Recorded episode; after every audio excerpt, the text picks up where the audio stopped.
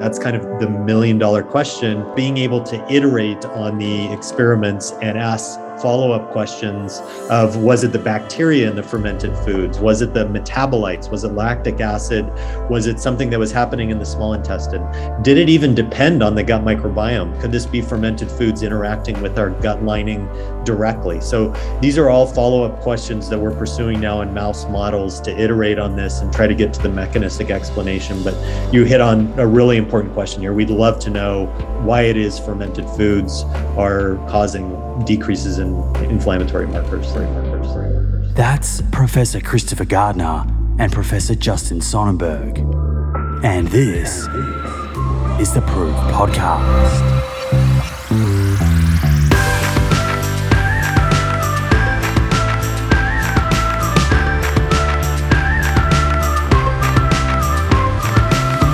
Hey friends, welcome back. It's great to be here with you as always. I hope that you're having a wonderful week.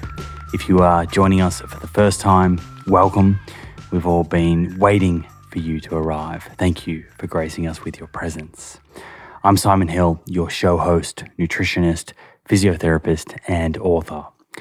This show is dedicated to making science-based lifestyle decisions. In a world of misinformation, disinformation, and quite frankly, too much information, at least at times, my goal is to bring you agenda-free, nuanced conversations to help you optimize your health so that you can feel better today and feel better for longer. I'm also a big believer in considering the effect our lifestyle choices have on the world around us, another theme that we'll explore together.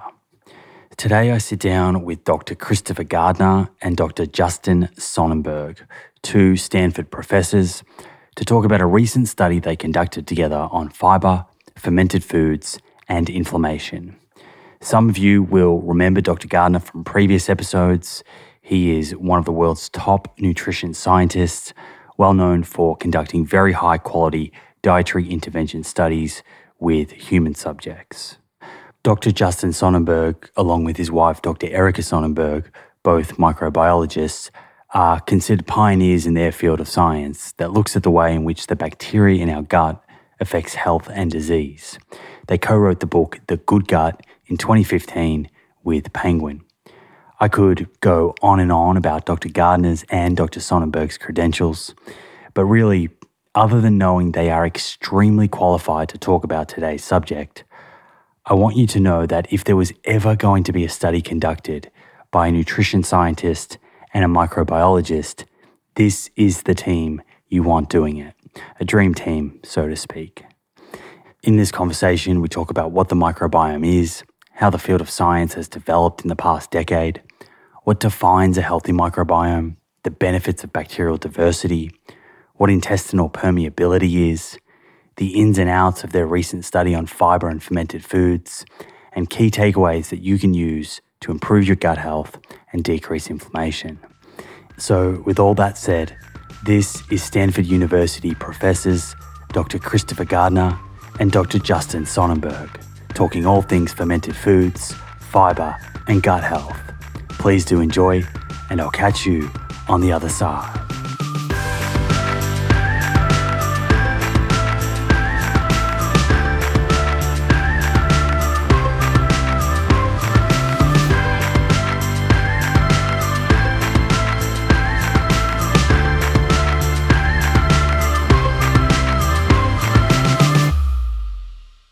Dr. Sonnenburg and Dr. Gardner, welcome to the show. It's great to be here with you today. Hello, great to be here. Hey, Simon, good to be back. Yes, pleasure to have you back. I think this is your third time now, Dr. Gardner, crowd favorite. I'm really looking forward to diving into this new study of yours that was published in Cell Press on fermented foods, fiber, and the immune status. It's a very cool study with some really interesting and instructive findings. Before we jump into it, it's 1 p.m. here now as we record this. I'm curious, have either of you had any fermented foods today already? And if so, what were they? Yeah, I've had a couple different types of fermented food. I've had both homemade kefir, and then I just actually had some kimchi with lunch. And I'll definitely have some homemade kombucha before I go to bed tonight. Okay, wow. Gosh, we might need to get those recipes at some point. What about you, Dr. Gardner? So I was just showing off my kombucha. So it's growing right next to my desk. I had some kombucha with lunch just now, and for breakfast, one of my staples now is avocado toast with kimchi. Okay. Well, I had avocado toast with kimchi this morning too, so some synergy there. And I noticed both of you said homemade kombucha, and I'm sure as we progress, we'll talk about different types of fermented foods and how to choose fermented foods if we are looking for certain benefits. So we can perhaps explore that in a little bit.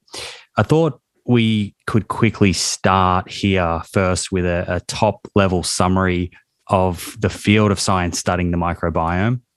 And perhaps the best sort of on-ramp here, given Dr. Sonnenburg, this is your first time on the show, perhaps you could tell us about your personal journey into science and, broadly speaking, the type of research you're conducting with your team at Stanford and the types of questions that you are interested in exploring.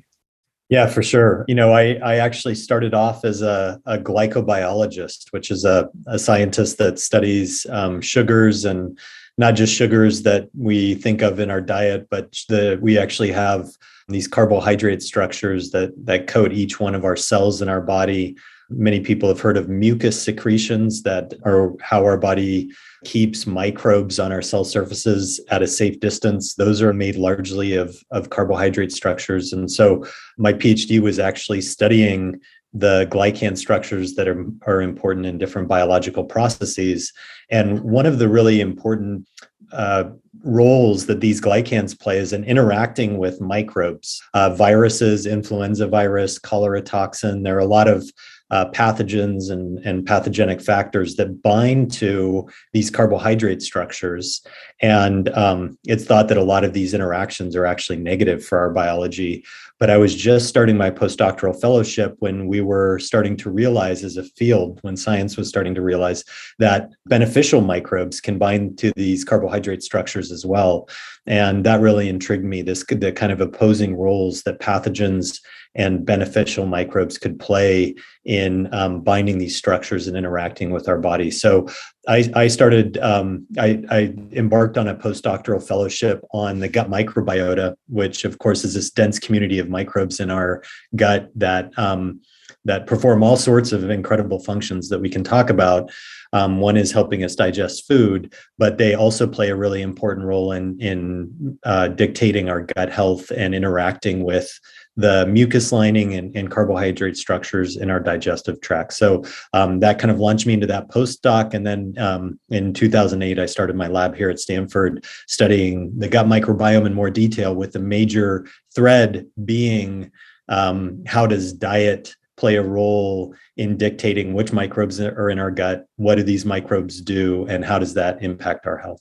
Very cool. So perhaps we take a little moment here to define a few terms. I heard you mention microbiome and microbiota there, and I understand they're kind of used a little bit interchangeably, I think, in lay sort of conversations, but they have a different meaning. So as a scientist, how do you refer to these two terms, and what do they actually mean? Yeah, there is some debate about it. And so actually we have slipped into the lay practice of using these terms interchangeably. Originally, microbiome was meant to mean the collection of microbes and their collective genome. So if we think about the human genome, it's the microbial counterpart of that. But then another definition for microbiome was proposed that suggested that it's more the ecosystem living in context of a given environment. So you might say gut microbiome, and that means the whole ecosystem of microbes living in your gut. And then microbiota would be like the individual, thinking about the individual species of, for instance, bacteria that make up this microbial community. We've basically begun to just use these interchangeably because there is some debate in the field, and we just feel it's safer to use them interchangeably. You mentioned there science has kind of started to figure out a lot of this stuff. And I'm curious, was that down to technological advancements that allowed us to start getting visibility into things that we couldn't see, or is it skill development? Can you walk us through that? Yeah, it's a pretty crazy leap that the field has made over the past 10 to 15 years. And, you know, I think the essence of the question you're asking is why now? I mean, if we go back, 100 years, there are papers in the literature documenting that we have this, crazy complicated microbial community living in our gut. There's even papers documenting that you can change this community with diet. So why was, if that was known in the early 1900s, why have we learned so much over the past 10 years? And the answer is really sequencing technology. The fact that, incredible sequencing technology was developed to elucidate the sequences of the human genome. And once the human genome had been established at the 2000 to 2005, the question was, what else could we use this sequencing technology for? And it was, understood that there was a complex community in our gut that we really didn't understand. And what a great use of the sequencing technology to turn it towards this microbial community. And, a lot of the focus was on the gut, but of course we have microbes all over our body surfaces, in our airways, in our nose, vagina. The microbes are on our skin, they're everywhere. And so the Human Microbiome Project in the United States and several other efforts around the world really focused on turning the sequencing technology to elucidate and basically define what microbes and what genes are in our gut and in different parts of our body. And that really laid the foundation for the ensuing wave of investigation that has led us to a more mechanistic understanding of how these microbes are really, critical components of our biology. Sounds like a very exciting time then to be a scientist in this space, as that visibility is being discovered. Yeah, it's been pretty wild, actually. My wife and I kind of chose this field to study for our careers before it was really realized how important it was. It just seemed like this massive curiosity, a bunch of open questions, and we could just kind of see an interesting career's worth of kind of interesting questions to pursue. And then over the following, 10 years after we joined the field, there was just this incredible biomedical explosion where people started to realize that these microbes could impact how much weight you gain, what your status of your immune system is, even influence aspects of your central nervous system, like neurodegeneration. So there's just they're basically part of this complex integrated system that is our body. It's just that they're malleable. They can be changed. They can deteriorate. They can be impacted really profoundly by things like antibiotics. And so because they're an integral component of our biology, but can change so rapidly, it means that they're something that our microbiome provides tremendous potential for impacting our health, but it also represents an incredible vulnerability. How important is that in terms of then sort of when you think about the human genes versus these microbial genes and explaining the kind of very rapid onset of a lot of these chronic diseases and autoimmune conditions and allergies? It seems like this could be a very possible explanation for much of what we're seeing.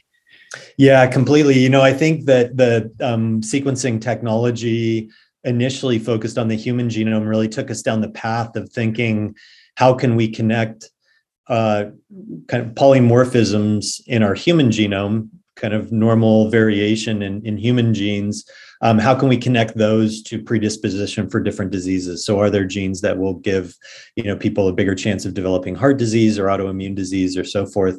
And I think what has come of that is that we understand that there are a lot of genetic variants in our human genome that play a fairly small role in that sort of predictability of whether you will get a certain disease. And that then points us towards thinking about other factors that likely explain a bigger share of our predisposition to get a disease. And certainly the microbiome is one of the major candidates now, I would say. That comes from kind of a huge body of literature that shows that, for instance, in animal models, if you change the gut microbiome, you can change the progression or severity of these different diseases, diseases that are the equivalent of what's filling our hospitals for humans. But it also comes with the recognition that as we've industrialized and, changed our lifestyles very drastically in the industrialized world over the past, 100 years or so, introduced antibiotics, C-sections, baby formula, incredibly sanitized environment. A lot of these things have had tremendous benefit, but I think what we didn't realize is that there's also likely been collateral damage where our commensal microbes have been harmed unintentionally and changed. And it may be that changed microbiome is at the basis of changing our immune system, changing our metabolism a bit, and then that sends us on a trajectory of disease that may not manifest for decades later in life for many of us, but it does appear to be kind of a key candidate right now. When you say commensal bacteria, that is the microbes that we see living in people within the first few years of life, and then are kind of part of their microbial fingerprint for the rest of their life. Is that what that word means? Yeah, good question. Yeah, thanks for pointing that out. So, the word commensal is basically used by the field in a way that I think many lay people use symbiosis. So it's basically organisms just living with one another over time. The way that commensal is used is that it's somewhat agnostic to whether the interactions are beneficial or detrimental, where symbiosis implies, even though it means literally living together, it does imply that there's a beneficial interaction in many people's, the way that they use that term. So commensal just means microbes were in partnership, and then it kind of, remains to be determined whether the interactions are beneficial or not beneficial. And it gets back to your prior question of, we have these microbes inside of us that we like to think of as beneficial, but if they are in a dysbiosis or misconfiguration relative to what is healthiest for humans, they may be driving us towards these different sorts of Western diseases, and therefore thinking of them as symbiont may not be as appropriate. I'm interested in terms of, as a scientist, what defines a healthy microbiome? What are the characteristics of a microbiome that are healthy? And then when you say disruption, or people talk about dysbiosis, what is actually changing within the microbiome or within the gut in general that is perhaps leading to inflammation and perhaps influencing some of these disease states? Yeah, fantastic. So this question of what is a healthy microbiome is an incredibly difficult question. And it's actually the key question that all of these projects that started sequencing the microbiome that they set out to address, 10 to 15 years ago. And the thinking at that time, which was very reasonable, was that if we sequence the microbiome of a bunch of healthy people, we should have a pretty good idea of what a healthy microbiome looks like. And as comparison, sequence the microbiome of diseased cohorts, people that are suffering from different diseases, and that should give us kind of this frame of reference of healthy versus diseased. What we've come to realize is that even healthy people have an increased likelihood of developing a chronic inflammatory disease, or developing heart disease, or, developing one of these kind of Western diseases, one of these non-communicable chronic diseases. And it leads to the question of whether the microbiome of a healthy person is not actually a healthy microbiome. It may actually be a microbiome that's predisposing them to these different diseases. And so then the question becomes, what is the way to develop an idea or a concept of a healthy microbiome, or features that you might find in a healthy microbiome? And so there are different approaches to this now. So we still don't have an answer to your question, but some thinking is if we go into populations that are pre-industrialized and look at their microbiomes before they get exposed to antibiotics or, have a bunch of perturbation to their microbiome, we may get a sense of the gut community that's better adapted to our biology. And so there's a large effort now to understand microbiome more globally in different populations that live traditional lifestyles. But I think that, there definitely is within the industrialized world a concept of what features in the microbiome partition with more severe disease states and those that are associated with healthy people. That doesn't mean that those features are a healthy microbiome, but it does mean that they are seen in many healthy people. Is some of that work in traditional non-industrialized communities being done with groups like the Hadza? Yeah, exactly. So we've done some work on the Hadza gut microbiota. So the Hadza are a group of hunter-gatherers that live in Tanzania and, they are undergoing rapid lifestyle change now. There's just a lot of factors impacting their lifestyle, but they do live a lifestyle that is primarily based on, hunting and gathering. And their microbiome is much more diverse. It has more species. It has different species of bacteria present than industrialized populations. And what's really interesting is many of the bacterial species that we see in the Hadza, we also see in other hunter-gatherers found in other parts of the world that, have been separate from the Hadza for up to, 100,000 years or more. So these are, appear to be features of the microbiome that are more representative of what humans' microbiome may have looked like throughout our evolutionary history, and therefore maybe what our human genome has come to expect and adapted to for a microbiome. So there may be some really interesting information in these traditional populations' microbiomes in terms of what is healthy, but there also are higher incidence of what we would consider intestinal parasites in many of these populations. So potentially some bacteria or other pathogens, parasites that can cause disease and inflammation. So, we have to be careful about what we conclude. We also have to be careful about things like bioprospecting or biopiracy. These traditional populations quite often lead a very vulnerable existence, and all of the research needs to be carried out with a lot of consideration of these populations in mind. You mentioned diversity then, and I know that was one of the things that you were interested in looking at in this study that we're going to get to. And I promise you, Dr. Gardner, we're going to get there and talk about food and bring you into this. I'm interested in microbiome diversity as a scientific term and how you think about it. I know that that's a word that I think is thrown around a lot now, and a lot of people are probably familiar with it. But again, it does seem like it's open to interpretation. So as a microbiome scientist, what does that mean to you? Let me explain kind of how I think about diversity, and then I can talk about it in the context of these different kind of populations and healthy and disease states, because I think that helps contextualize it. So when we talk about diversity, there are different ways of thinking about measuring diversity, but, a very simple way to think about it is just, a jar of jelly beans, and where each jelly bean represents a different microbe in your gut microbiota. And so if you only have, red and green jelly beans in your jar, that's a very low diversity microbiota compared to one that has many more colors in it, like, orange and blue and purple and so forth. And so, I think just thinking about the different species that are present in the gut microbiome is one easy way of thinking about diversity. And if we just, for instance, count the number of species, these kind of different colors that are present in our gut microbiome, we can see quite often the trend is that people with more diverse gut microbiomes are healthier. They have lower markers of inflammation, better metabolic markers,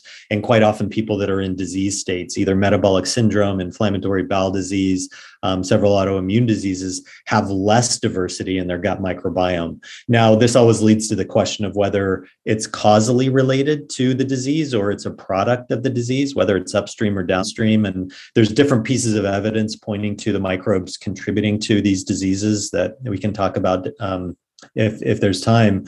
But I think that, in this spectrum of Western microbiomes, it appears that more diversity quite often couples with health and quite often couples with a healthy diet.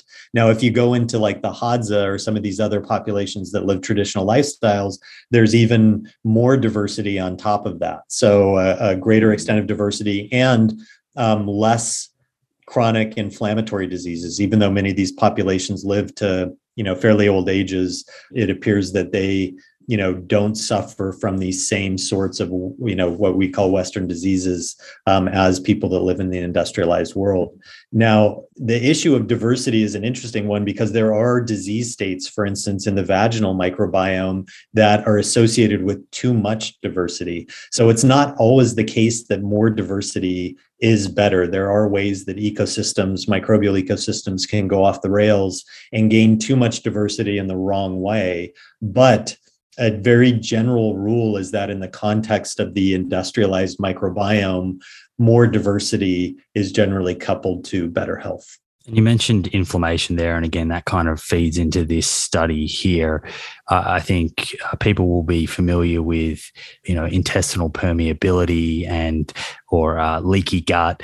I'm wondering, you know, how does all of this come together? If you have disruption of the microbiome and say loss of diversity, how is that potentially affecting permeability and inflammation?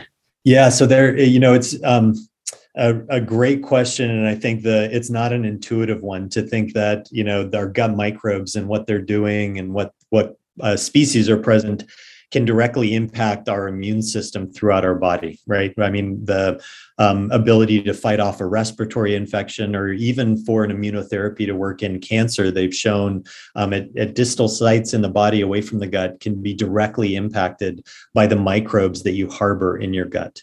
And one reason is that the microbes in our gut are constantly conducting metabolism. They're growing, they're helping us digest our food. And in doing so, they're secreting small molecules that then get taken up into the bloodstream. So all these little microbial metabolites get taken up into our bloodstream and affect our body and you know, can circulate throughout our body and affect sites that are distant from the gut. So it's important just to recognize that even though the microbes themselves are largely confined to the gut, they can influence the rest of our body through secreting these little chemicals. Now, it also is true that the microbes in our gut can use the mucus lining of our gut as a backup food source. So that mucus lining that I was telling you about is made up of carbohydrates, can also be used as a food source for the microbes if we're not feeding the microbes, if they're not taken care of with, like, you know, a high fiber diet, for instance. And so as the microbes start to rely on this mucus lining for their own sustenance, they can actually erode that mucus lining. They can start pressing closer to our intestinal cells. They should be away from the intestinal cells, but as the mucus disappears, they get closer. And then inflammation can result as they get too close to the intestinal cells. So that's, for instance, one mechanism by which microbes in our gut can incite inflammation. But then the leakiness is a whole other issue that's incredibly complicated, where that barrier that is supposed to keep both microbes and then other macromolecules, other components of our diet and components of microbial cells away from our cells and out of our bloodstream, that can start to break down if our interaction with our microbes is not what it should be. And that leakiness can lead to molecules getting into our bloodstream that then promote inflammation rather than dampen it. So if you have a healthy gut, you have microbes that are away from the colonic cells. There's a nice healthy mucus layer. The microbes are conducting metabolism where they produce short chain fatty acids, one of their metabolites that actually dampens inflammation, and the system is in harmony. If you have a microbiome that's eating mucus, getting too close to your epithelial cell lining in your gut, and they're not secreting those short chain fatty acids, you end up with a degraded barrier. You can end up with molecules leaking across and heightened inflammation that can drive, we believe, Western diseases. I should note on the point about the microbes eating the mucosal layer, there's a great YouTube video that your wife did, Erica, where she discussed that. So I'll put that into the show notes if anyone wants to kind of explore that a little bit further. I think that was a great explanation. And with all of that in mind, that then leads to this idea, I'm assuming, where you start thinking about, well, if we understand how the microbiome can be connected to disruption of the mucosal layer, to increase permeability, inflammation, potentially these disease states. Perhaps through diet, we can modulate the microbiome, change what's happening in there, and then affect these disease states and things downstream like inflammation, with the hope of regaining some control of our health or staying healthier for longer. So that brings us, I guess, to this study. And my first question here is, why the collaboration between you two? Talk to me about the genesis behind this study. Well, you know, everything that I'm telling you about with the dietary change and mucus utilization by microbes is all work that we did in our lab in mouse models. We, you know, our expertise is really using mice, and we actually have mice that live in sterile bubbles that we call germ-free mice, where they have no microbiota, and we can colonize them with a single species. So rather than hundreds of species living in their gut, there's one species, and we can create very controlled experimental conditions for starting to unravel some of this complexity. And then you can add a second microbe and look at how the two microbes influence one another and how they impact the host, and change diet, and do all this really kind of elegant, but, you know, not human experiments. And so we could really see that diet was this incredibly powerful lever for changing the microbiome. And diet, you know, isn't regulated like a drug. And it means that you can go in and start doing experiments in humans using diet because, you know, it's a safe component of what we do every day. And so we were really interested in extending our work into human studies, but we are terrified of humans. And the reason is that if you do science, you want highly controlled experiments where things are very reproducible and very controlled. And when you start studying humans, you have, you know, tremendous variability. You have all these people with their own kind of habits and own stubbornness and ways of doing things. And so so working with humans is its own expertise that we had no background in. And I was lucky enough, and on May 13th or May 14th, 2013, to meet Christopher Gardner, my colleague from Stanford, but we were both attending a meeting up in Seattle. And so we had both heard of each other, and we spoke in the same session, and kind of pointed to each other across the room and said, "I know you." And we had at dinner that night, a wonderful conversation where we just sat and talked about all the possibilities of working together, tying humans, diet, and microbiome together with a lot of the other things that are going on at Stanford, like immune profiling and other things like that. Just that there was this tremendous potential. So it was like we were kind of each holding two separate halves of an amulet when we met that evening. Incredible. So talk me through this study, how you came to designing it, the specific questions that you wanted to answer or explore, and then, you know, what the study design looked like. Well, if you don't mind, it'd be kind of helpful to go back just a little bit. So when Justin and I had that dinner, I had the ongoing weight loss, low carb, low fat diet fit study going on. And he said, you know, here's a missed opportunity. What if you went in there and collected some stool samples from those folks? And really quickly, we could start analyzing some data. I said, are you kidding me? That I'm poking him with needles. I'm asking him to eat different stuff. They have to get measured and weighed. And you want me to ask him to do something else? Okay, look, it's not approved in the Human Subjects Committee thing. So I can add it as an optional thing. They're already enrolled, but dude, this is poop. Poop is icky. They're not going to want to do this, but I'll humor you. So we went into our ongoing set of folks that we were recruiting right then. I said, you know, I don't even know what we're going to tell you about this thing. It's poop. It's icky, but I have a colleague. He looks like an awesome guy. Who's willing to volunteer for this extra thing that's not required? 80% of them raised their hand. It was actually staggering. And then I said, you know, here's the details. Here's the thing you got to take home, and you got to put it in the freezer, and you got to bring it in later. And they did it. They were incredible. So we actually, Simon, got an initial paper published on that, looking at the diet fits, and we can get into that later if you want. Then we started writing some grants together. And I'm sorry, but I think this is an important part of the story here. Justin and I have had 5 NIH grants rejected. where we sort of got into the complexity of humans eating food and then the diversity of the microbiome. And when you apply to NIH, you have to have an outcome. And the best of it's a rigorous, clear outcome. And our outcome was inflammation. And inflammation isn't a clear outcome. There's just hundreds of factors that you can look like in the cascade of events metabolically that happen during the inflammatory process. And so we kept saying, okay, well, you know, we're going to modify the human's diet and check out the microbiome and look at inflammation. And the reviewers kept coming back saying, this is a huge fishing expedition. You know, we need something really solid here, a very clear hypothesis. And this field doesn't lend itself to that right now. It's too open-ended. So we continued to write these NIH grants, but we started getting small amounts of funding from donors. And actually, we got some industry-funded studies to look at supplements. So we had a prebiotic and a probiotic supplement, if you want to get into the difference of that in a moment. And it was sort of after doing 4 or 5 studies and getting those going that we said, okay, actually, we now have some donor money. We can do whatever we want. What is it we want to do?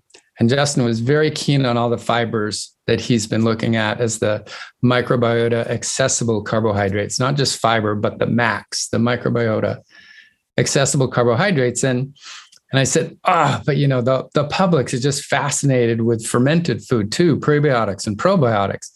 Can we do that? Why don't we do both? Why would we leave one out? And down the road, I come to learn that he was humoring me. He just wanted access to these humans. He said, you know, I don't really think we need to study the fermented food, but let's make this guy happy. He's going to recruit the humans for us.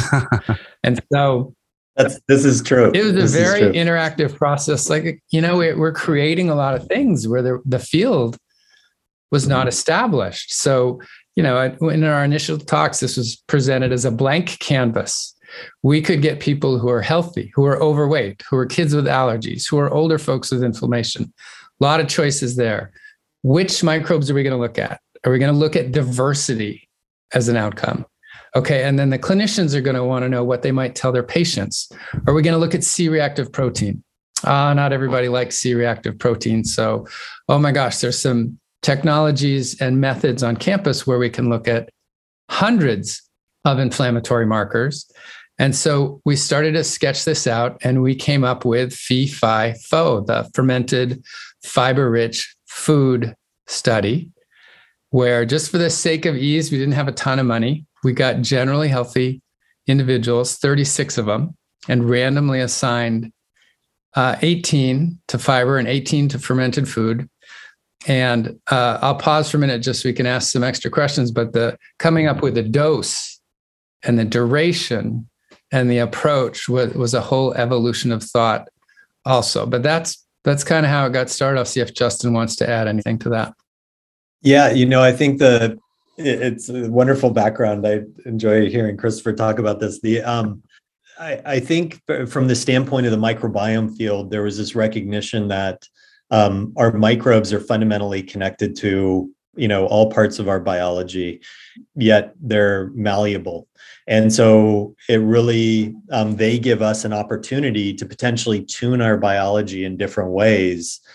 And the fact that diet is the major factor that we have day to day for changing our gut microbiome, changing both the function and the composition of it, it really kind of the big picture here is, you know, if we can learn the rules of how diet impacts our microbiome and how those changes then go on and impact our health, and we can kind of create a map of that, a better understanding, it will empower people to make choices on a day-to-day basis that are best for them and their health, with the idea that every person is a little bit different. You know, what we're trying to accomplish, whether you're trying to, you know, run a marathon or do well on on the SAT, or maybe have a baby, or maybe reproductive health is really important. You know, I mean, there's all these different parts of our life that we are trying to optimize for different things. And the big picture here is if we can figure out in an individualized way what each person should be eating to make their health better, it could be incredibly empowering.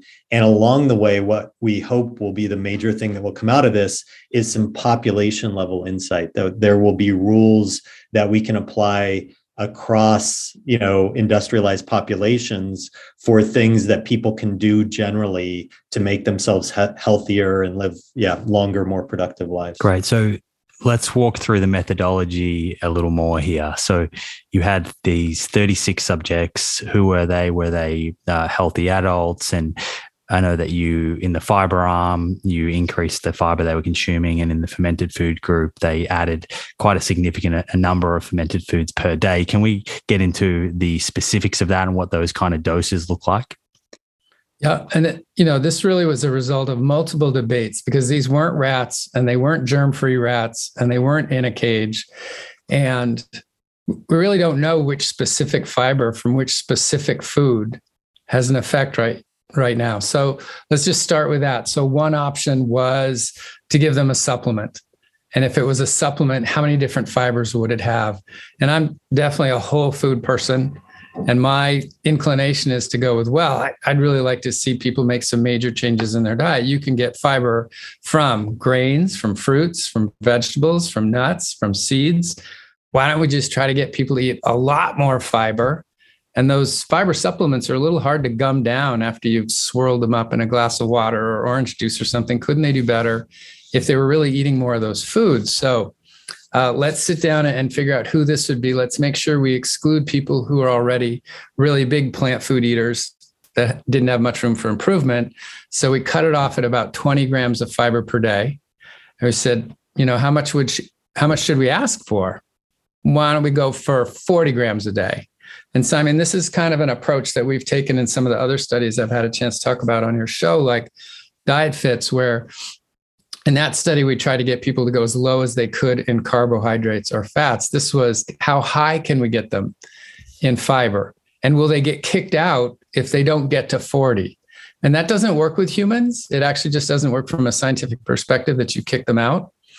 And a challenge that I find in this field is if you say, okay, my hypothesis is 65 grams of fiber, and they got to 40, and here's what we found, then you get criticized for being wrong because they didn't get to 65. So the goal was basically as much fiber as you could get down your gullet and maintain. So we kind of gave them 4 weeks in a ramp-up phase with a fabulous dietitian, Dahlia Perelman, who we call the diet whisperer. She's so good with people at being patient and empathetic and saying, okay, can you eat more? Can you eat more? Can you stay there? Okay, if you can't stay there, if it's uncomfortable, then you have to come down. We're not trying to put you through any pain or discomfort here, but really want you to ramp up and eat as much fiber as you can. And so it wasn't actually a set number, but it ended up being higher than 40 grams a day on the diet side. And so we took the very same approach with fermented food, which I think some people find a little crazier than it actually is. So we sat around the table and said, these are people who hardly ever eat fermented food. So we had baseline data. They rarely, yogurt, maybe. They really weren't eating sauerkraut or kimchi or drinking kombucha or kefir. Said, how much should we try to get them to eat a day? And we kind of started adding up the calories in a serving and said, for some of these diet interventions, unless you change about a quarter of your diet or something, you may not see a big impact. So why don't we get up in the range of 300, 350 calories? And that ended up being 6 servings a day of fermented food among people who were really not eating any. And once again, we weren't holding them to 6. It was just a goal, thinking the more you could eat, the more likely you will give your microbiota a signal to be modified, and so that we can detect something that's happening. And in fact, most of the participants got to 6 servings a day, keeping in mind that sometimes a cup of vegetables is actually 2 servings, or a bottle of kombucha that you'd get in the store is 2 servings, not just 1. So this just meant having some yogurt for breakfast and drinking a bottle of kombucha and maybe having a half a cup of kimchi at one point and a half a cup of sauerkraut at some point. It really wasn't that many calories, but this was the initial phase of the study, was dose and duration. We actually started collecting blood and stool every 2 weeks, because another challenge, Simon, and I'll flip it over to Justin here in just a sec. How long do you need to see people change to see the microbiome change? And if we could do a 2-week study, we could do a lot more studies. If it really takes 4, that would take longer. If it really takes 8, that's important to know, because you don't want to stop short of achieving a detectable signal. So Justin, what do you think of our discussions about dose and duration? Because that was a really important part of starting this. If you can imagine, there's any number of doses, any number of types of fermented food and fiber, and anything's up in the air for duration, and you only get one once you start your study. Yeah, and I think beyond, trying to maximize everything to see a signal, the other thing that struck us was a lot of the comments that we got back on our NIH grants that we're not getting funded. We get reviewer comments, and quite often they were pushing us in the direction of using supplements rather than food. So they would say, instead of doing fermented foods, you should do something more controlled, like a probiotic supplement. And maybe instead of high fiber foods, you should use a prebiotic supplement that has 1 fiber versus 2 fibers and so forth. And so we just thought that, going with food and going with diverse food, when we had this donor money that was very kindly given to us to, allow us to do a study design that otherwise wouldn't be funded, was really important. On fermented foods, I think an interesting point here would be the definition that you used for fermented foods, because there are fermented foods like tempeh, for example, where most of those do not contain live cultures. Kombucha seems to be a bit of both. There's some that's raw, there's some that's not raw. I'm not sure what the kind of live culture status is of those products. And then there's pickled foods, which are sometimes confused with fermented foods. So can we kind of clarify what fermented foods are specifically and what your instructions were to those subjects? You're exactly right. I mean, there are these various categories out there that are kind of related that you can find in the store, and they the lines are blurred, and it can be very difficult for a consumer to navigate. And so what we used as our definition of fermented foods were foods that had been transformed through microbial activity and that still contained live microbes in them. So foods are the ones that you mentioned, things like kombucha and kefir and sauerkraut and kimchi and yogurt. But there are versions of many of these that you can buy that are either, were fermented but have become canned and are no longer contain live microbes. So for instance, if you buy canned sauerkraut that's kept at room temperature, that may have been fermented to have, microbes may have helped create that sauerkraut, but they kill all those microbes in the canning process. So that wouldn't count as a fermented food in our study. Somewhat different in contrast, pickles can be naturally fermented with microbes. And those microbes generally produce, for instance, a lot of acetic acid when they're pickling them. So it leads to that kind of vinegary taste when you eat pickles. Companies have figured out that if they just put cucumbers into vinegar, they can kind of reconstitute that fermented taste. And that's, a pickled food that just has the vinegar in it. And those may be either refrigerated or they may be canned. But if they just have added acetic acid or vinegar in them, they don't count as a fermented food or wouldn't count as a fermented food in our study. And there are even versions of these pickled foods now, and a lot of actually kind of processed foods that add microbes at the very end. So those microbes are not part of fermenting the food, but they're added at the end so that on the label, the manufacturer can write contains probiotics or contains live microbes. And so you really have to be aware that it's a naturally fermented food, that it contains live microbes that, most likely will be found in the refrigerated section. And so for this study, we required those naturally fermented foods that contain live microbes. And, we don't know whether pickled foods or foods that had been fermented and then canned it's possible that they may be beneficial as well. We just didn't study them. But yeah, it's an important point when considering the sort of generalizability of the results, which we'll walk through. that point there about the addition of probiotics afterwards is really interesting, because I wonder most dairy products, yogurts that say live cultures, I'm assuming those are fermented, but I wonder, there are a lot of plant-based yogurts popping up that also say contain probiotics, live cultures, and whether they're actually fermented or that's added afterwards. Yeah. And so a good thing to look for on those labels is whether they contain lactic acid or acetic acid as an ingredient that's been added, because if you see that quite often is the marker that they're artificially creating the sour taste by addition of chemicals, and they aren't naturally fermented. And there are other instances. I actually just had a kombucha that my friend brought me from Costco, and I was wondering how, kombucha can be mass distributed like this, because, if it's a living food. And it turns out that what I could infer based on the ingredients is that they created the kombucha through natural fermentation. They then canned it to kill everything. And then they added a microbe back that is actually a spore-forming microbe known as Bacillus coagulans, that's kind of quote-unquote probiotic organism, not something that's naturally found in kombucha usually. And so they can write on the label, contains live microbes and naturally fermented kombucha, but the microbes that were used to naturally ferment that kombucha were actually killed prior to packaging it. So it's very tricky. You have to get good at reading the labels and understand what the different ingredients mean to really figure this out. Okay. I think that's very instructive.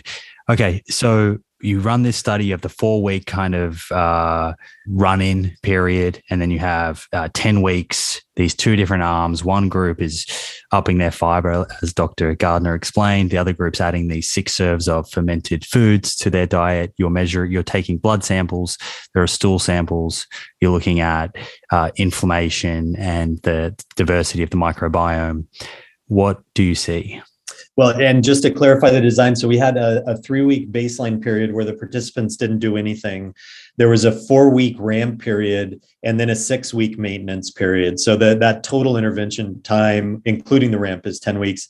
And then there was a 4-week kind of washout, choose your own kind of, they could stop or they could continue the food as they liked it. Traditionally in these sorts of studies, there's a washout where you stop treatment, but Christopher wisely refuses to make people go back to a crappy diet after teaching them how to eat good food. And, so we let people choose whatever they want at the end of for the washout period. So we collected blood and stool longitudinally over that entire time. And the very simple analysis here is just to ask the question of what do these participants look like at baseline? What do they look like at the end of the study? And is there a change that's happened across the cohort? And the really big signal that was very impressive was there were two really for the fermented food group. One was an increase in microbiome diversity. So these people somehow increased the number of microbial bacterial species in their gut microbiome, and many markers of inflammation decreased over that same time. And in fact, even if we look at intermediate time points, so not just the beginning and end, but the intermediate ones as they were progressing, we see a gradual increase in diversity over the fermented food intervention and a gradual decrease in these inflammatory markers. So it's kind of the result that you would hope to see for a healthy dietary intervention in a Western cohort. I will say that my hypothesis, and I think much of the field to this point would hypothesize based on work that's been done in animal models and so forth, that sort of signal would be expected in the high fiber group, not the high fermented food group, because fiber is, what we're missing in our diet, in the Western diet.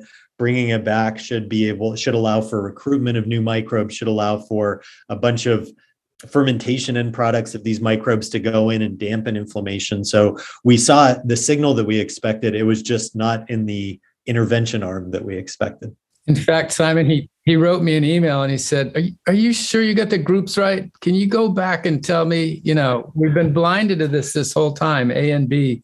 Is there really B and A? Because I think you might have mixed those up when you sent them to me. Justin, would you add to this? I think one of the critical points is that in Justin's lab, they did a very thorough job, Simon, of going out and purchasing some of the same products and the same brand names that the participants were choosing, because we did make recommendations. And you might expect that the microbes that were in those foods would appear in your gut. But really, the increase in diversity that we saw was far beyond those specific microbes. Justin, you want to take that? Yeah. And just to add to that, there were some of the microbes, I think something like 5% of the new species that appeared were from the fermented foods. So that confirmed that we didn't, there wasn't any mislabeling of the arms that occurred. It really confirmed that this was the fermented food group and that many of the species came from somewhere else. So on that point, and my understanding was probiotic supplements, for example, when you take them, those probiotics may have sort of transient effects in the body, but they don't stick necessarily. And I may be completely wrong there. Are you sort of saying that some of the bacteria in the fermented foods seem to take up residence within the microbiome, or is that something that you would need to kind of test over a longer period of time to determine? Yeah, we'd probably need to test that over a longer period of time. There was a decrease in those species through the washout period. But again, some of these people were still consuming fermented foods. Most of them were consuming some.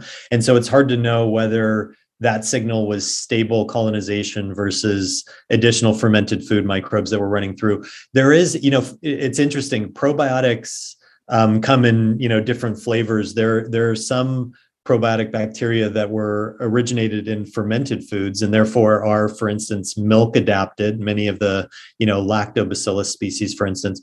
There are other probiotics that originated in infant feces, infant stool, many of the bifidobacterial probiotics.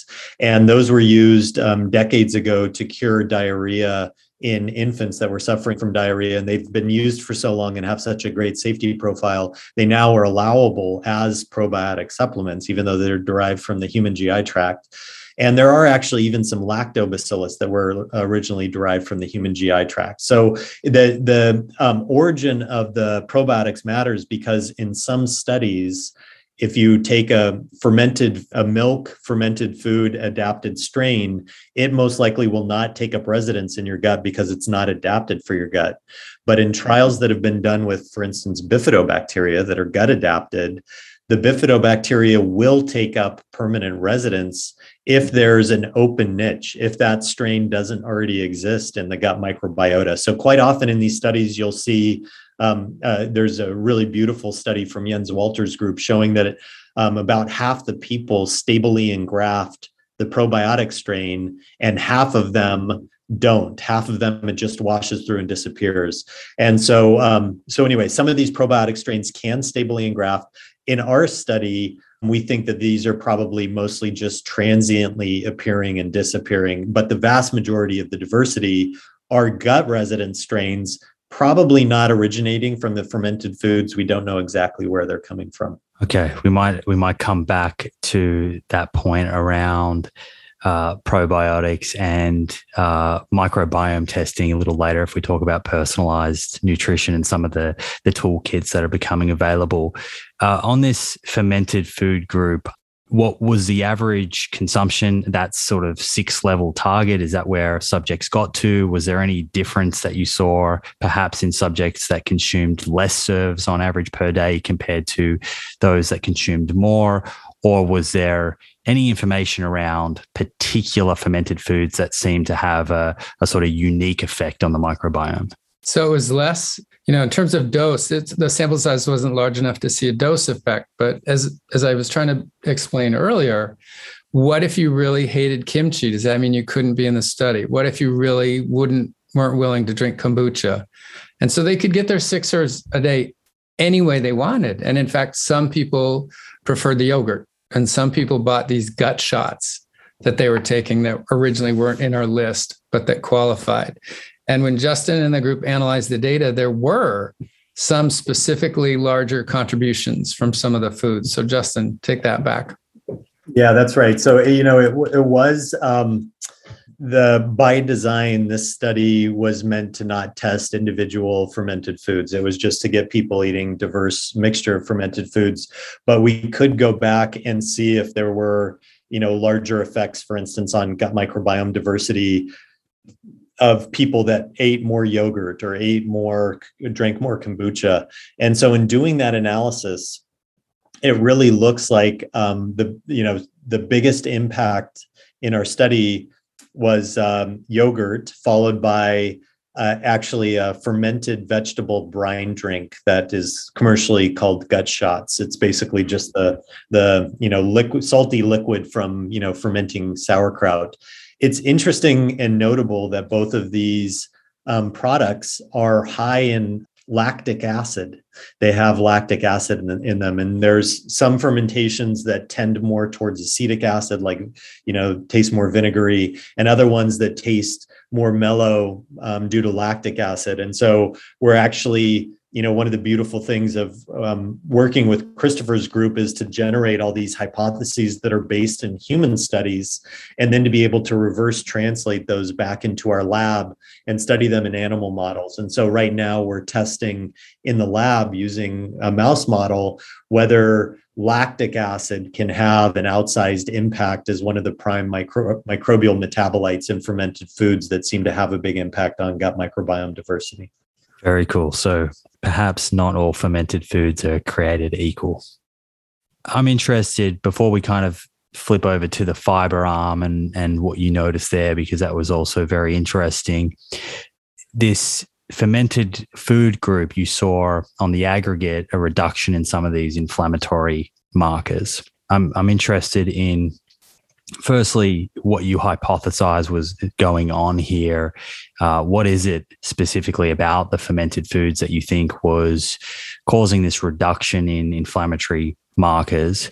And I also wonder, and this is probably a little bit of a nerdy question and perhaps digressing, but I'm curious if you thought about measuring intestinal permeability at all. I know that some studies look at zonulin, and there seems to be some kind of debate as to whether that is a good biomarker and measure of intestinal permeability or leaky gut, so to speak. So the inflammatory markers, so just to back up one tiny step, and we covered this a little bit in the intro, but I think it's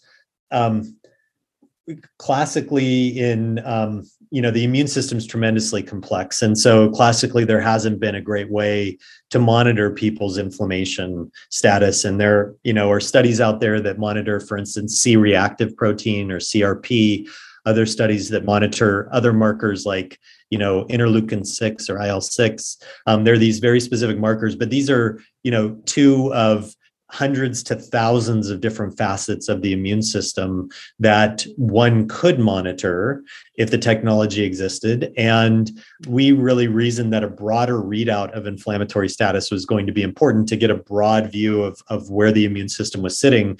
And part of this is embedded in the hypothesis that chronic simmering inflammation in the industrialized world is what's driving many people in our society towards these different chronic diseases, like, everything from heart disease to cancer to autoimmune disease. And so we were really looking for something that could move the needle on a broad array of markers indicating less simmering inflammation, with the hope that, potentially one day we could study and would show less Western disease development in people that had lower inflammation. So that's kind of the backdrop here. We have a wonderful Human Immune Monitoring Center at Stanford that allows for looking at, 300 to 400 different markers of inflammation for each blood draw.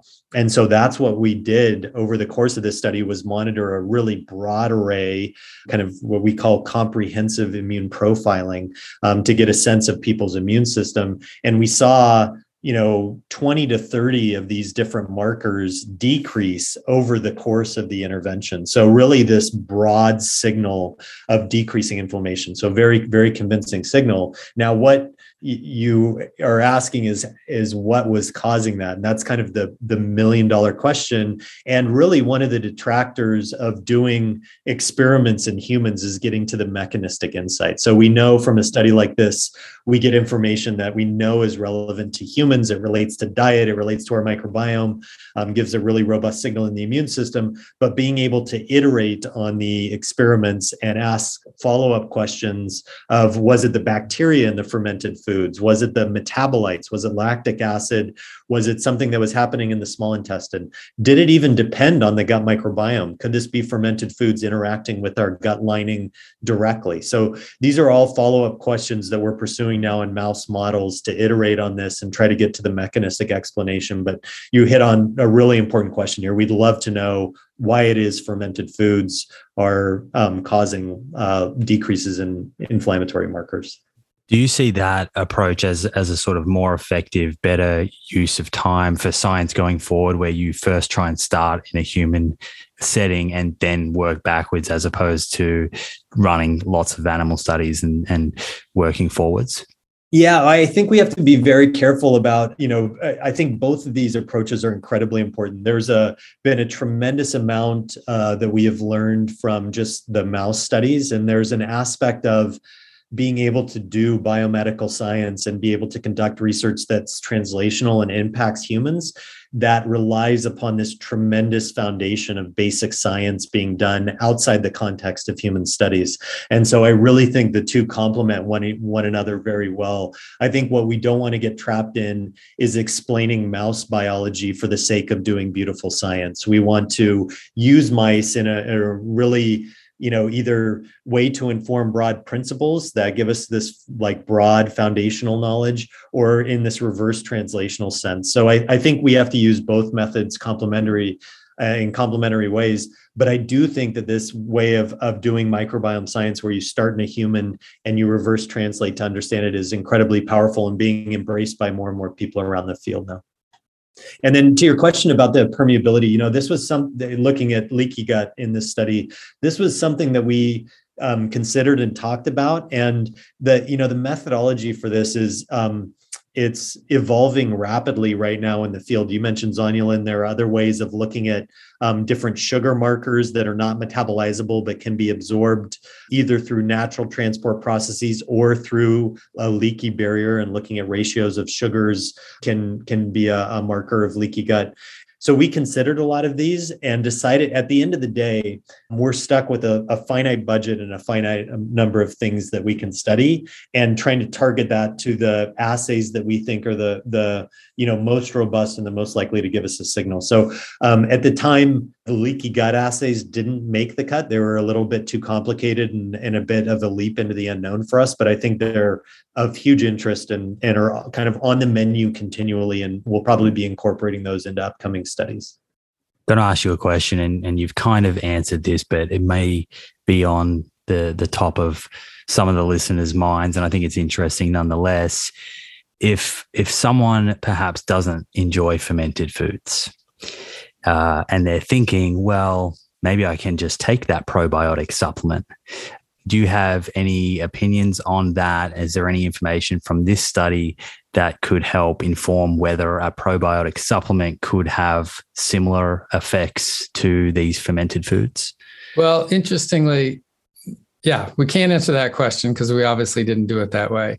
But as we transition to fiber, what's going to be an interesting overview from our study, Simon, was Justin, the way he's framed this is fascinating. The folks who were eating the fermented food ate different doses of different amounts. There wasn't any one way to do it, but the findings were quite consistent across the 18 people in the group. Just sort of, yes, get more probiotics in your diet. You're going to see the fiber result on the one hand looks null. On the other hand, it actually looks very precision nutrition oriented if you want to go that next step. And so I don't know, Justin, I would think that overview of it, it didn't really matter which way they did it. There seemed to be overall benefit, would suggest that, sure, some people could try those probiotic supplements. The challenge is, what is the dose in there? Are they still living? Is this a standardized type of thing? It's not FDA regulated. Which ones did they stick together? By the time you actually consumed it, how many bacteria were still alive?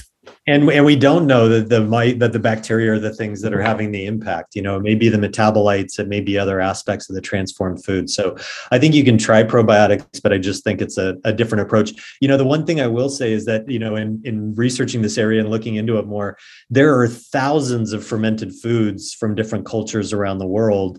A lot of them do have this acidic, you know, kind of tangy component, but there are a wide variety. And so people may, you know, there's kind of the handful that you typically run into in the store, but people may want to look into, you know, other types of fermented foods out there beyond the handful that you can get easily in the store, because they're pretty easy to make at home. And it may be that you can, you know, do some home experiments to find a fermented food that kind of suits your palate.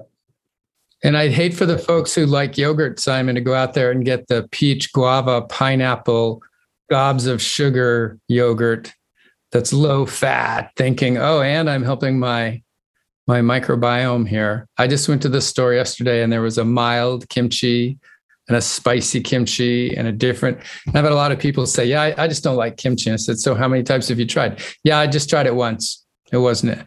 Oh my God, there are so many different kinds of kimchi. So be open. What about the sodium content of some of the fermented foods? Is that a consideration for everyone or anyone in particular? Of course, you know, they're not all very high in sodium, but did you look at sodium intake, and is that a consideration for people to sort of take into mind?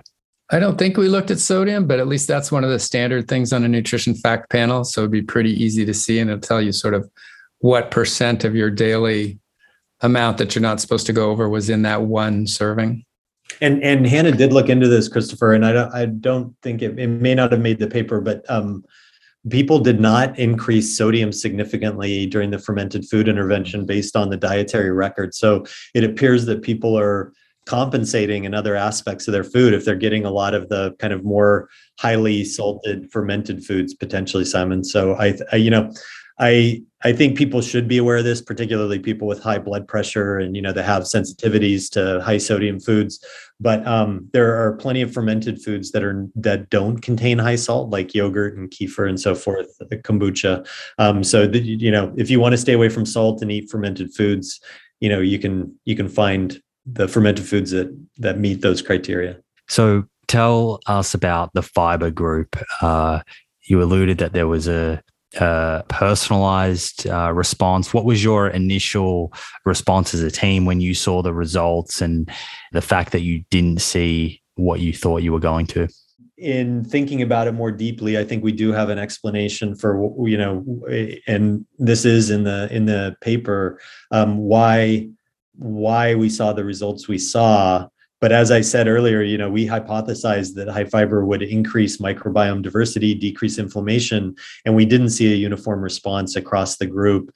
And, you know, I think this is startling because of our low fiber diets. And we thought, well, you bring fiber back and you're going to be feeding this microbiome and really creating a great change in the community. What we did see, as you mentioned, is what we consider a more individualized response. We saw kind of three trajectories of immune response in these individuals. One group that actually became more inflammatory, and two groups that became less inflammatory, but in different ways. And it turns out that the group that became more inflammatory when they were consuming a high fiber diet had lowest microbiome diversity at baseline. So suggesting that their microbiome was the least well equipped to degrade and utilize that dietary fiber. Whereas the other two groups had higher baseline gut microbiota diversity and probably had a microbiota that was better equipped to degrade and ferment the complex carbohydrates in the dietary fiber. So I think that those results speak to, one, you know, we're all individuals when it comes to everything, but particularly our gut microbiome.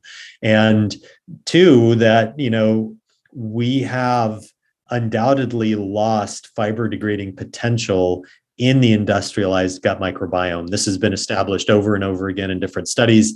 The ones we mentioned earlier, comparing traditional populations with industrialized populations, but also studying, there's a beautiful study looking at immigrants that moved from Southeast Asia to the United States. And one remarkable part of this study is that their gut microbiome changes within months of landing in the United States. And it becomes more American-like the longer they're here, and more so over the course of generations. And one of the biggest changes that happens after people land here is they lose their fiber-degrading gut microbiome bacterial species.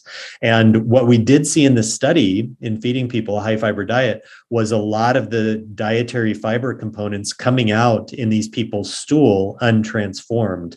And so it really suggests that if you have a low diversity gut microbiome that's not well equipped for degrading dietary fiber, the fiber will shoot right through you untransformed, and your microbiome won't be able to realize the potential benefits of fermenting it. I think it would be important for us to talk about those subjects who did have that response based on this study and your broader understanding of this literature looking at this. Do you think those types of people would have the ability to adapt and then develop greater diversity and eventually be able to digest the increased levels of fiber? Or are they individuals that you believe just aren't suited to a higher fiber diet? That's my first question there. And secondly, if they can potentially increase their diversity and capability, how would they go about doing that? Yeah, great question. So one of the other findings in the field, several studies that have looked at people more cross-sectionally and what factors in the microbiome associate with what lifestyle factors, is that people that eat high fiber plant-based diets generally have more microbiome diversity. And again, we don't know if that's a kind of, the chicken and egg question, but I think most logical conclusion to me is that people that eat a high fiber diet for a long period of time are able to acquire diversity over a longer period of time. Because this study was so short, I think it was probably not long enough for people to recruit new members of their microbiome to help degrade the dietary fiber. And so my guess is that if you had people on a high fiber diet for, a year or 2 years, you would gradually see people start to acquire species from the outside that would then take up residence in the gut and help degrade that dietary fiber. The possibility of including a cocktail of microbes at the beginning of a study like this that was full of fiber-degrading microbes and actually endow people with the ability to degrade dietary fiber right off the bat is a study that we would love to do. And we're actually starting a little research project in the lab now to start identifying, isolating fiber-degrading microbes that could be formulated into kind of a microbial therapeutic or cocktail that can be given to people prior to fiber intervention to see if their microbiome could be kickstarted. Yeah, I think that's fascinating to see whether the combination of fermented foods with fiber or the addition of a probiotic could help people, because this kind of does line up with some of the feedback that I get working with people, where some people just seem to find it a little harder to add fiber to their diet. And I'm wondering, and I'm not sure whether you collected this information, but perhaps it came up in discussion with the subjects, any sort of subjective sort of feedback as to those participants who had lower baseline diversity, were less capable of degrading this fiber, had increased inflammation. Did they report more discomfort and bloating and those sorts of symptoms? I don't believe they did. The student and postdoc that were analyzing this data sliced and diced it many different ways. And basically one of the few significant things on the GI reports is just that people that were eating a high fiber diet showed increased motility and kind of more regular bowel habits. So that was one of the few changes. That one of the issues with doing these sorts of longitudinal multi-omic studies is that they're so expensive to conduct because of all the analyses and all the personnel involved that it's really hard to get big cohorts of people. It's just the budget would be much too large for a reasonable study. And so when we start dividing up the groups, 18 people per diet arm, and then you start dividing them into thirds and starting to do statistics on things like a dietary or a bloating questionnaire, or GI questionnaire. It's very hard to see things that may be significant. So nothing popped up that I can recall, but it doesn't mean that it wasn't there. One of the things though, we would these people with more inflammation, we have no idea why a higher fiber diet would lead to more inflammation because, again, the idea was that the fiber was probably going through untransformed. So there's something going on that we don't quite understand in the system. Yeah, I was just thinking it would be interesting for people to somehow identify if they're in the process of changing their diet. Are they perhaps someone that is lacking diversity, and is that perhaps why they're noticing or experiencing some discomfort when they're adding more plants to their diet? On that topic of kind of identifying where your baseline diversity is at and the sort of microbiome composition, it brings me to the microbiome tests. And I'm curious, based on what's currently available, are these companies using the similar sort of technology that you use in the lab to measure diversity? And the second part to that question is, you seem to measure the composition of the microbiome at a number of different time points. How reliable is just doing sort of one stool test with a company as a sort of to get an insight into exactly what your microbiome composition looks like? Because I can imagine if it's rapidly changing, it may well depend on the week that you do the test or the day that you do the test. Right. Completely. Yeah. So let me answer the second question first. I think the one time point issue is a big problem. And part of that is, as you mentioned, kind of day to day or time point to time point variability. And so having, multiple time points and getting a sense of kind of where your microbiome is at over a larger window of time will make you less susceptible to outliers that might, an outlier time point that might mislead you in terms of your microbiome health. I think the other issue is that there's also technical variability. And this gets to the first part of your question, are these companies using the same technology? Many of them are. It's a highly democratized, widely available technology to sequence your gut microbiome. There are some companies that have tried to develop proprietary technologies as a way of developing an intellectual property portfolio or trade secrets that, they're just not transparent. They're not tested against gold standard, and it's unclear how reliable they are.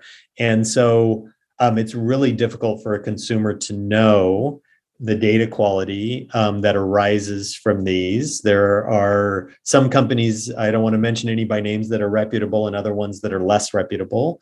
And so it's really a kind of buyer beware sort of situation. You have to really take this information with a grain of salt, or be willing to look into the background of the company and make sure that there are serious scientists with peer-reviewed publications that are part of the portfolio of the company and part of what the company is founded on. Now, these companies quite often will not only provide you with a microbiome profile, but they'll also make dietary recommendations based on your profile or other lifestyle recommendations.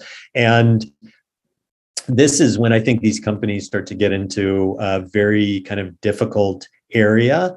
There are a couple companies out there that actually have artificial intelligence, machine learning algorithms that are trained on large data sets and provide information that is reliable. And then again, other companies that are making recommendations based on something that hasn't been peer reviewed, and it's very hard to determine the validity of their recommendations.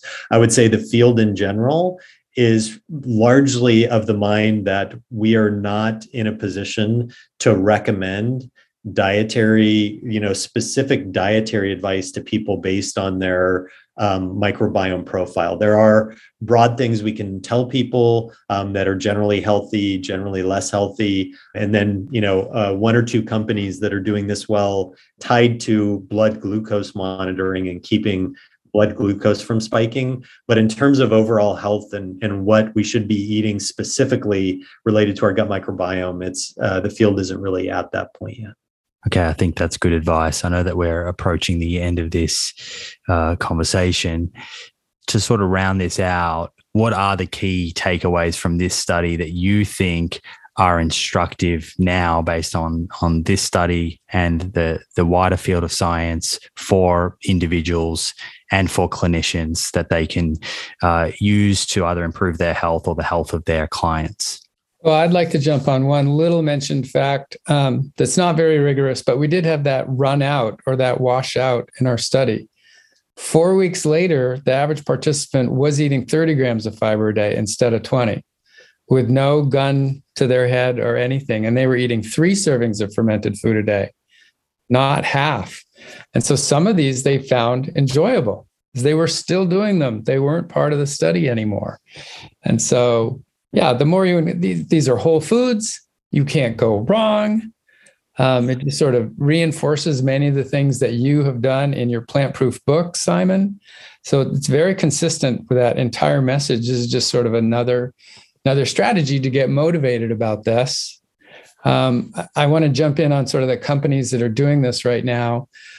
I think they actually may help this process if they were to get thousands of people to do this and collect their data. They would provide some useful information, because right now, Justin and I have 36 people, and we have 90 people in another study, and we have 45 in another study. If they were to collect data from thousands of people, it just becomes a tricky issue when you're paying a company and they're using your data to define the algorithm that will soon be better than the one they have now. I just think it's a very dynamic process, and as skeptical as you might be, you could be a citizen scientist here contributing to some of that knowledge, as long as you're wary that we don't know enough yet to be making very strong claims.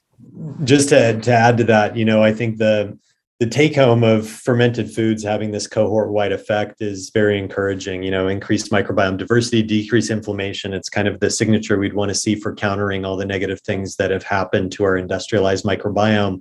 But on top of that, it leads to this major question of, if you eat fermented foods plus dietary fiber, can you have both a highly diverse microbiome that can, utilize the fibers and reap perhaps additive or synergistic effects of the two? So I try to eat a high fiber, high fermented food diet. I think that really is kind of a lot of other great things besides nurturing a healthy gut microbiome come along with that. But, one of the other things that you mentioned earlier that I think is important to highlight is, if people try to transition onto these different diets, going slowly, ramping very slowly, if they experience symptoms, backing off, and just kind of staying persistent and making it a kind of a long-term goal of changing your dietary habits and how you eat, really makes it easier to approach and less likely to result in GI symptoms that might drive you away from it. Beautiful. And one other question I have around the kind of generalizability of these findings. These were healthy adults, I believe that we said that earlier. I'm sure there'll be people tuning in with inflammatory conditions such as rheumatoid arthritis or ankylosing spondylitis or inflammatory bowel disease, etc. And they might be thinking, I wonder how this applies to me. What would you say to them or to practitioners that are helping patients with these kind of inflammatory conditions? Well, that's where the advice to go slowly comes in. Can't go overboard and say, wow, I heard Simon's podcast, so I'm all into this, when in fact their microbiome isn't prepared for that load of fiber, or they're not even happy with the fermented foods. They're just choking them down because they're waiting for a result, and it's causing them personal stress in the process of eliminating some of their favorite foods. So go slow. Fermented foods, for the most part, are healthy. What I would love to see, Simon, is some more people making food at home. If you really wanted to have some control over this, Justin makes a lot of these things at home. I've got kombucha on the desk counter next to me. It'd be good to get people back in charge of their own food. Well, I might have to get your recipes and I can share them with the community. Some of them are in the Good Gut book. The recipes are there. There we go. Yes. And that is Justin and Erica's book that I do recommend everyone go and grab a copy of The Good Gut. It's fantastic, and it really does expand on a number of things that we've spoken about here and plenty more, that's for sure. Thank you so much, gents. This has been super, super insightful. I hope we get the opportunity to carry this conversation forward sometime in the near future. I did actually want to mention, I came up with a joke after reading your study. It goes like this: knock, knock. Who's there? Kim.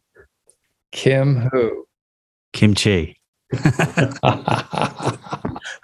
It's a corny dad joke. Thank you so much, gents. I think we did it. I will add a link to the study in the show notes, along with the link to your book.